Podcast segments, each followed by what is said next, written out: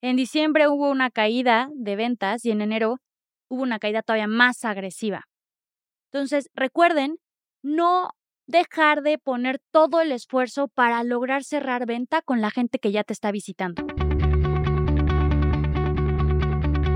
Amazing Retail es el espacio creado por Getin, la plataforma que cuida la salud de tus clientes y vendedores con su semáforo de saturación. Mide la ocupación de tu tienda en tiempo real y monitorea la distancia permitida. Fomenta la compra responsable y crece tu negocio. Solicita un demo en contacto.getin.mx. Para más información, entra a getin.mx y contáctanos. Recuerda que la información es poder. Bienvenidos a Amazing Retail. Yo soy Francisco. Y yo, Anabel. Gracias por escucharnos. Antes de comenzar, recuerda suscribirte a nuestro podcast en Spotify y lo más importante, comparte este episodio en tus redes y si conoces a alguien que tiene tiendas, este episodio le será muy útil. Estamos por terminar el primer mes del 2021. En las últimas semanas hemos recibido varios comentarios de clientes que están preocupados por el desempeño que han tenido sus tiendas en estos días. Pero lo que más les preocupa saber es si esto se debe al cierre de actividades esenciales que han tenido algunas zonas en el país o es un comportamiento relativamente normal atribuido a la famosísima cuesta de enero. En el episodio de hoy vamos a analizar el comportamiento de los indicadores de tráfico de personas que medimos en Getin y los vamos a comparar con el año 2019, con lo que sucedió en diciembre y observar las tendencias que han venido ocurriendo en enero.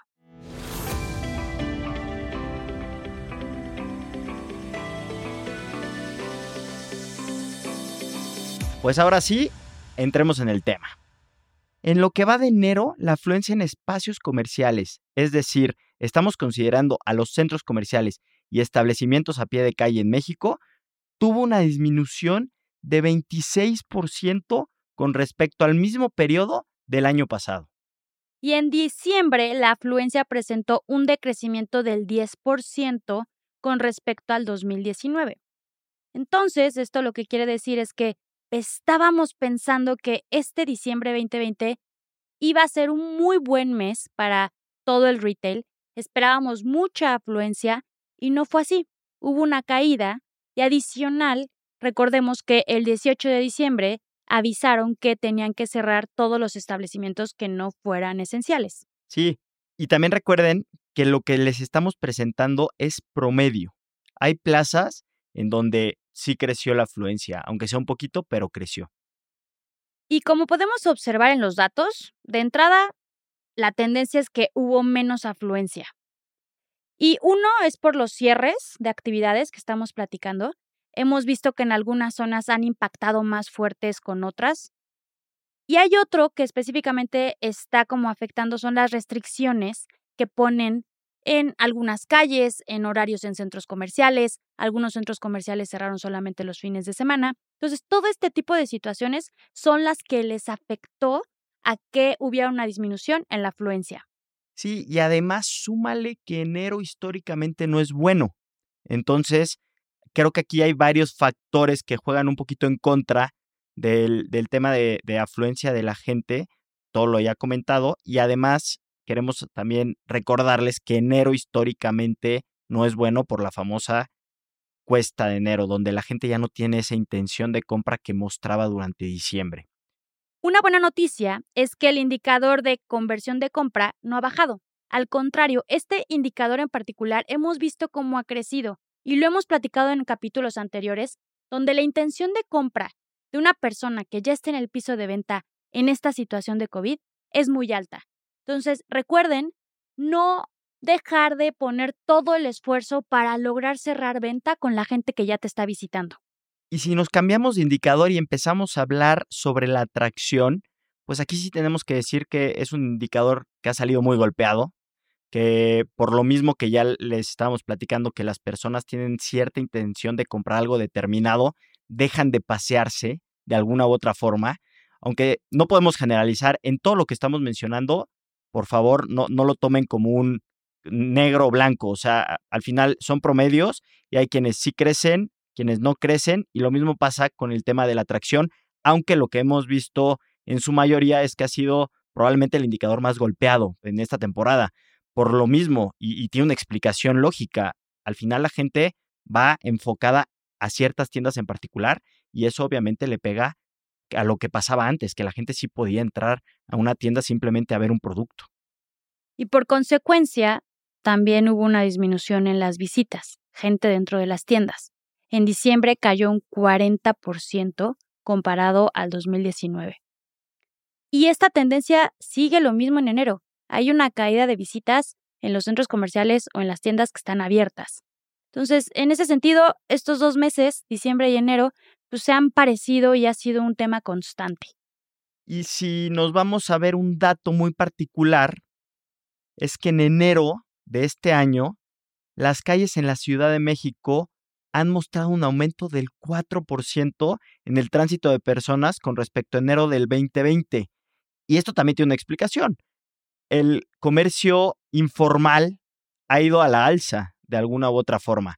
Al tener cerrados centros comerciales o, tiendas, el comercio informal, y uno lo puede ver, o sea, uno sale y, y el comercio informal es el que está floreciendo de alguna manera. Y es el que se está viendo beneficiado ante la situación que el comercio formal está cerrado. Es correcto. Y hablando de otros indicadores ya un poco más segmentados, hay una industria en particular que no se ha visto tan afectada como todas las demás, que creo que es importante comentarla, y básicamente es la industria del sector de lujo. Sí, aquí hablando en general de lujo, ¿no? Joyería, ropa, calzado, etcétera, de lujo.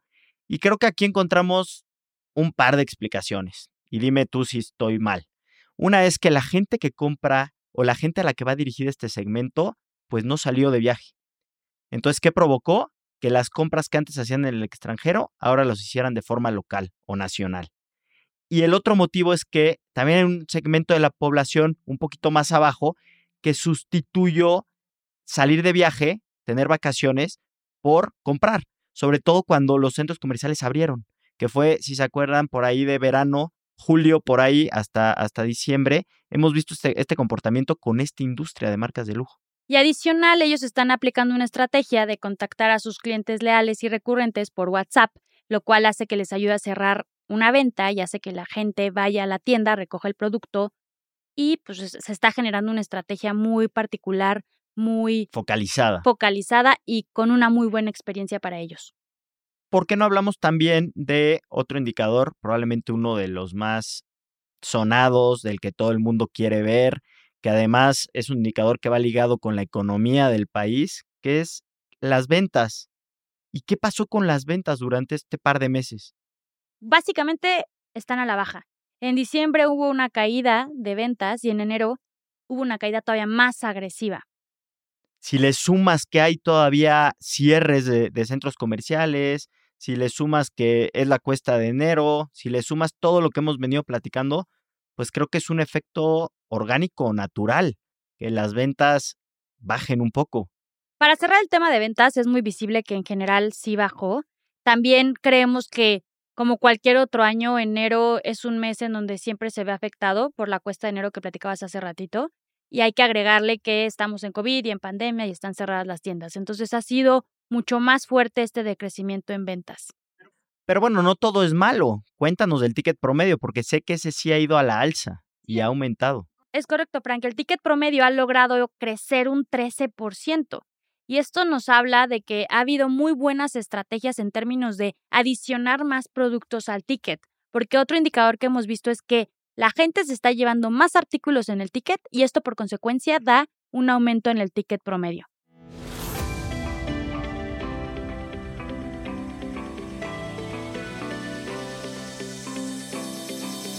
Y ya para finalizar, algo que nos han venido pidiendo nuestros followers del podcast es que quieren saber cómo se está comportando la afluencia por estados.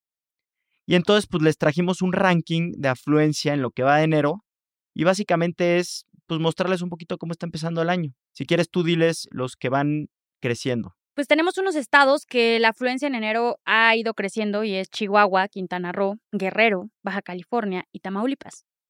Y también tenemos estados que han ido bajando en cuanto a afluencia, que son Morelos, Puebla, Durango, Tlaxcala Nayarit e Hidalgo.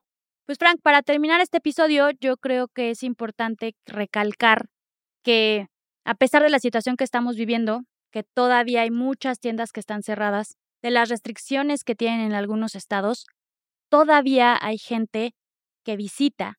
Y justo abrieron hace poco los restaurantes, y no me dejarás mentir, pero hay mucha gente, la gente sale. Entonces, esperamos que con la reapertura de las tiendas, la gente vuelva a salir, vaya a las tiendas y consuma. Entonces hay que estar preparados para aprovechar a esas visitas para cerrar venta.